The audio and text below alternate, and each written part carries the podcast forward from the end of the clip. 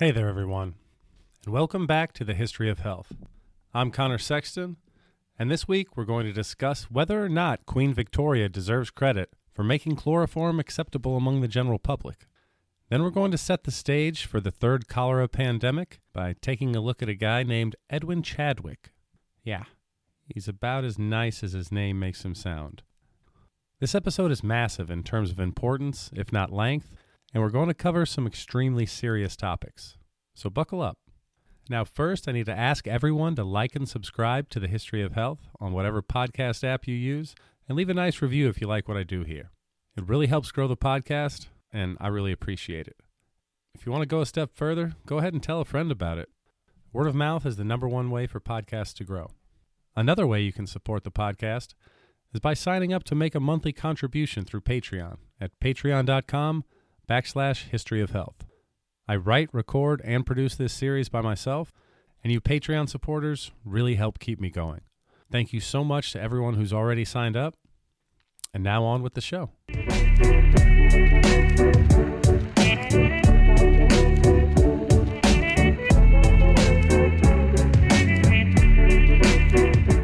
This episode is brought to you by breakfast. Eating a healthy breakfast has lots of amazing health benefits. It improves your energy levels and ability to concentrate in the short term, and can help with better weight management, reduce risks of type 2 diabetes, and heart disease in the long term.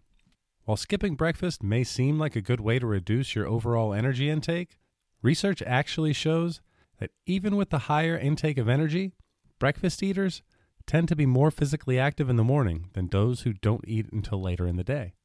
So if you're looking to improve your overall health, start the day with whole grain cereal, fruits and nuts, or maybe a nice egg sandwich on sourdough. And try to stay away from too many added sugars and processed foods. Your brain and belly will thank you later. Now we're starting today by finishing our discussion on chloroform and if its general acceptance was jump-started by Queen Victoria's use of it during the birth of her 8th child. She also did it for her 9th, I think. But anyway, first, I need to take a second to give credit to my main source of information for this series. Comes from a book called Cholera, Chloroform, and the Science of Medicine, written by, and forgive me if I butcher any of these names, Peter Vinton Johansson, Howard Brody, Nigel Paneth, Stephen Rockman, and Michael Ripp. If any of y'all want to take a deep dive yourselves, it's a wonderful book full of information, and it's the most comprehensive study of John Snow's life that I've found. If you'd like any of the other sources or have any questions about the show, please email me at historyofhealth@gmail.com. So we ended our last episode talking about John Snow administering chloroform to the Queen of England. This was a big deal. For a kid from York to be allowed to administer a drug to the Queen that everyone knew could be deadly shows just how highly respected John was as a physician. So was the Queen's use of chloroform the tipping point which gained it wide acceptance among the public? The short answer, probs not. In a paper written for Anesthesia, the journal of the Association of Anesthetists out of the UK, authors H. Connor and T. Connor, no relation to the Connor now speaking, they examine the issue. They conducted a thorough review of pretty much everything printed on the topic and found that the idea of Queen Vicky settling the debate surrounding chloroform didn't even begin to be put forward publicly until many years later.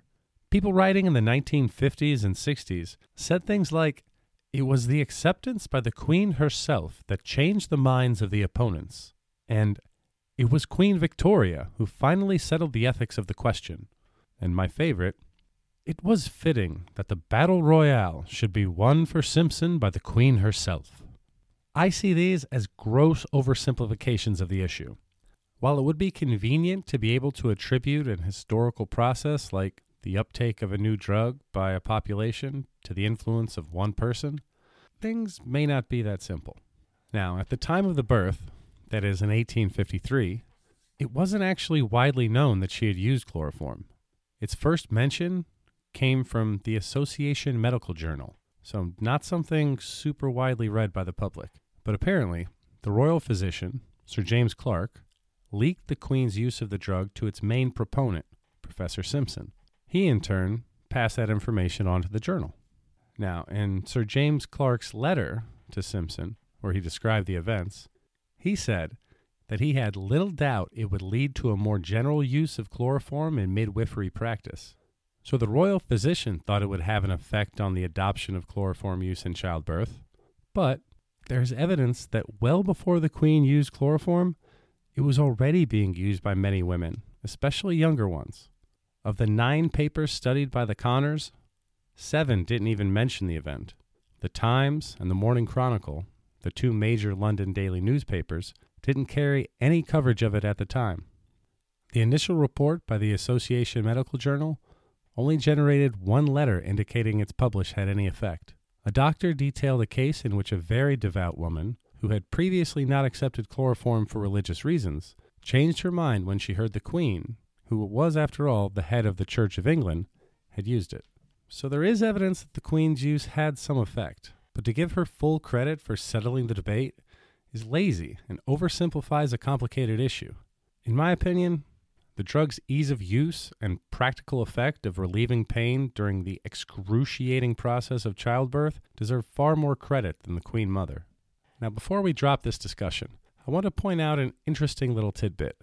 Dr. Snow apparently used a handkerchief to apply chloroform to the Queen. As we discussed last episode, he had publicly denounced this practice and blamed the death of little Hannah Greener on its use. I can only speculate that the Queen refused to have the royal head encumbered by the inhaler that John normally used, as it would have made for a rather undignified image. This is a rare case of the usually stubborn Snow being willing to compromise his position.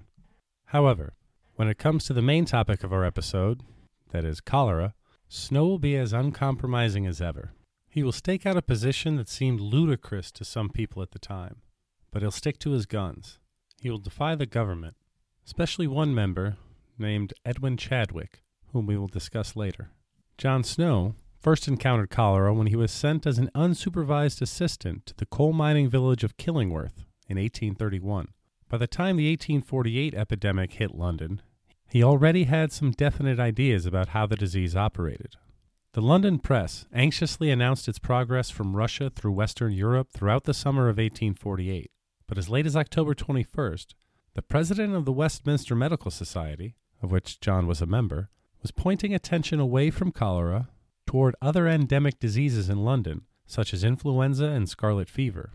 Now, while those diseases did kill thousands every year, it's difficult to overstate how wrong he was in his assessment of risk at the time. Cholera was a different beast. Over 15,000 people died of cholera in Mecca in 1846. Between 1847 and 1851, more than 1 million Russians lost their lives to the disease. In Ireland, injury was added to injury as they suffered through the potato famine. In 1849, an estimated 30,000 people who survived starvation were then struck down by cholera. In the 1840s and 50s, outbreaks of the disease occurred in the United States, Mexico, Spain, Vietnam, the Philippines, Iran, Iraq, Venezuela, Brazil, Tunisia, China, and Japan. The disease that was first released from its native India by British invaders had now become globe-spanning. As it had done in 1831, cholera reached the British Isles, and by 1849, about 53,000 deaths from cholera had been recorded in England and Wales. London experienced the worst outbreak in the city's history. Cholera claimed over 14,000 lives, which was over twice as many as occurred in 1831-32. The London of that time, along with many large cities and industrial centers, had a distinct reputation for its uncleanliness. It was known as the Venice of drains and the Big Smoke. The poet Percy Shelley in 1839 said, "Hell is a city much like London." The reasons for London's likeness to the netherworld were various. For one, the city's population more than doubled between 1800 and 1850. This growth in population was catalyzed by government policies like the Enclosure Acts, which enclosed formerly communal land and turned it into private property, stripping many of the ability to live off the land and thus forcing them into cities. Rapid and unplanned industrial growth also led to massive pollution. Furthermore, London sported massive inequality. The social structure was highly divided and rigid, with the wealthy upper class living in luxurious homes in the West End and a working-class population living in cramped and unsanitary conditions in the East End. Poor people in places like East London died at an average of 29 years less than their wealthy fellow citizens. Sorry, subjects, because monarchy. And to top it off, the British government's laissez-faire philosophy meant that legislation to solve or even curb these problems was out of the question. Into that vacuum stepped opportunists with access to capital. To maximize profits, unqualified builders were paid to rapidly construct back-to-back terraces. These structures were bricked in on three sides, lacked basic utilities like clean water and sewers, and were erected more as machines to manufacture rent than as dwelling places for human beings. This state of affairs, a teeming population living in crowded and unsanitary conditions, was perfectly suited for contagious diseases such as cholera. While no one had anything like definitive proof as to the cause of this ravenous disease, there were different camps or schools of thought. The topic was hotly debated, with over 700 works produced in London alone between 1845 and 1856. An editorial appearing in The Lancet in 1853 described the situation with some classic Victorian flourishes. Quote, "The question, what is cholera, is left unsolved. Concerning this, the fundamental point, all is darkness and confusion, vague theory and vain speculation. Is it a fungus, an insect, a miasma, an electrical disturbance, a deficiency of ozone, a morbid off-scouring of the intestinal canal? We know nothing. We are at sea in a whirlpool of conjecture." End quote. While the writer may have been a bit hyperbolic, he wasn't too far off.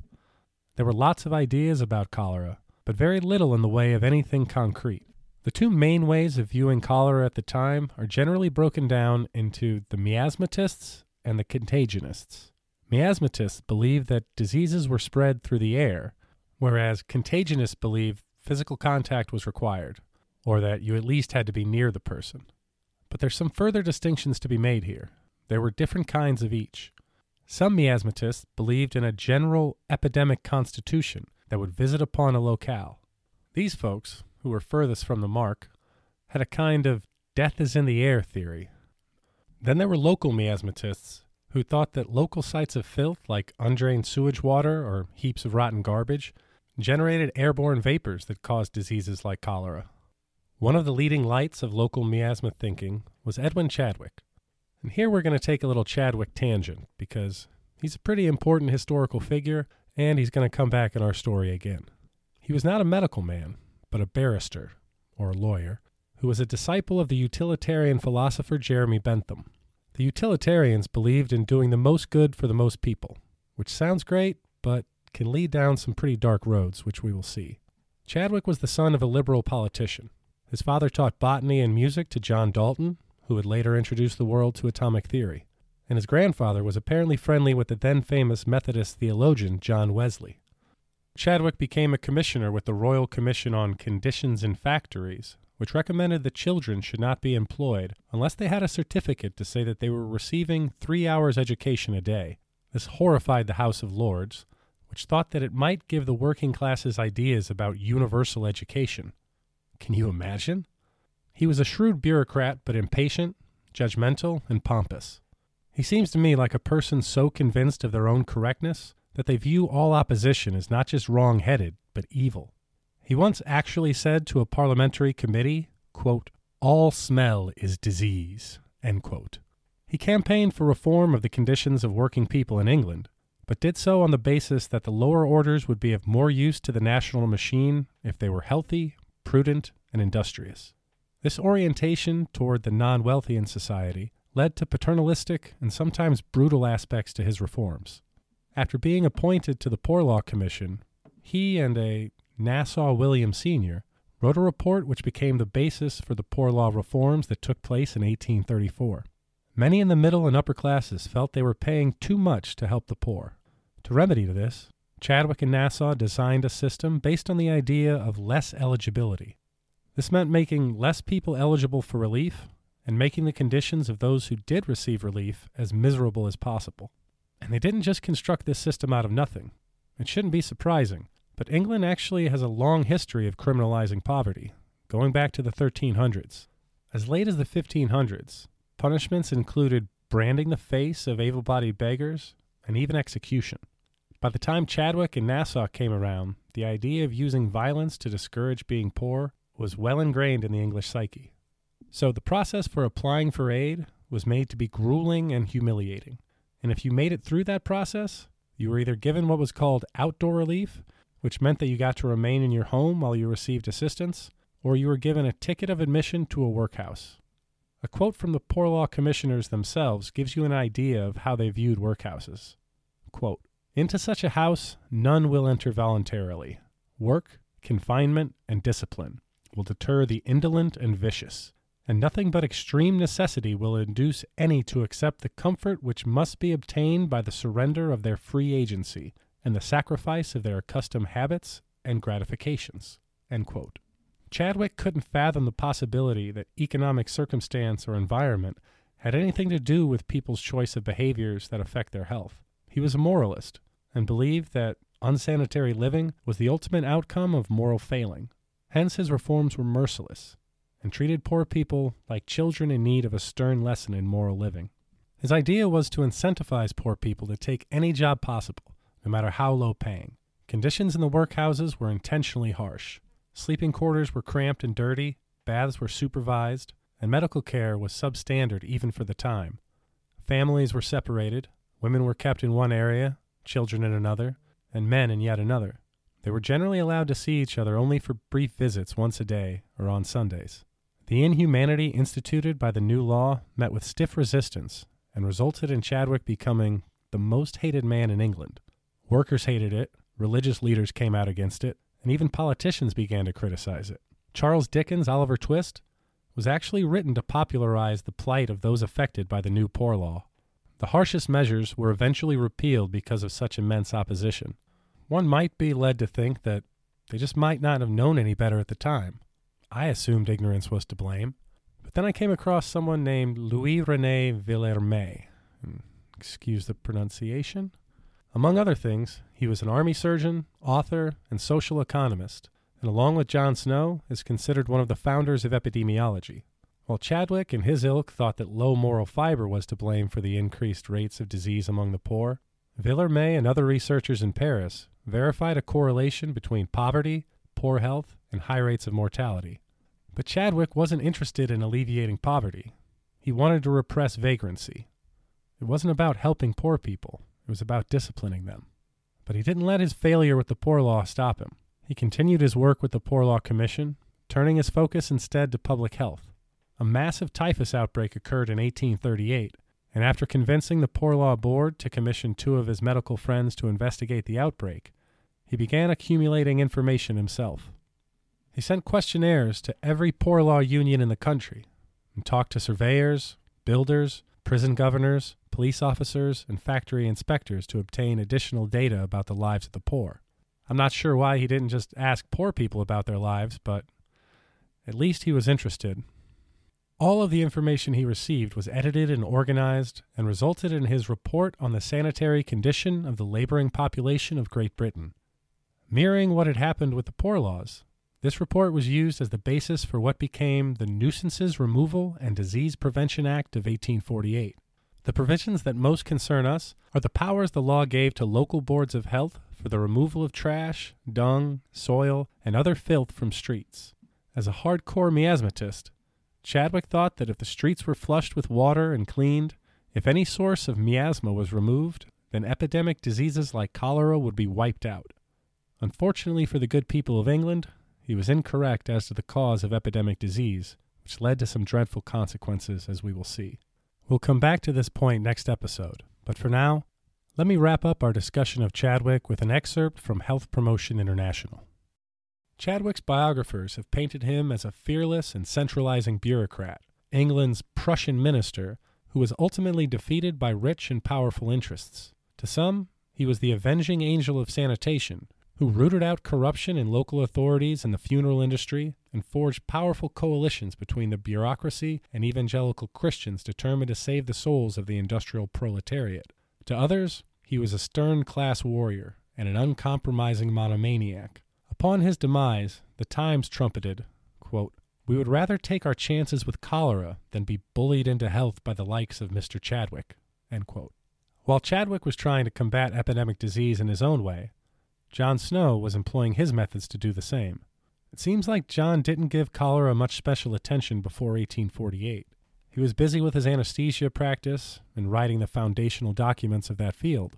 Yet, he somehow found the time to solve the question nearly everyone in the world was asking: where does cholera come from? In 1848, the world was baffled as to what caused cholera. The horrible symptoms, which included profuse, watery diarrhea, vomiting, and loss of skin elasticity, were well known, but the medical community was divided as to how it spread. Was it a miasma that arose from filth like rotten food and dung heaps? Did it emanate from the sick person's mouth into the air where it was inhaled by others occupying the same room? Or was there another mode of transmission? And those are the questions we'll pick up with when we come back next time. Thank you so much for listening, and until then, take care of each other.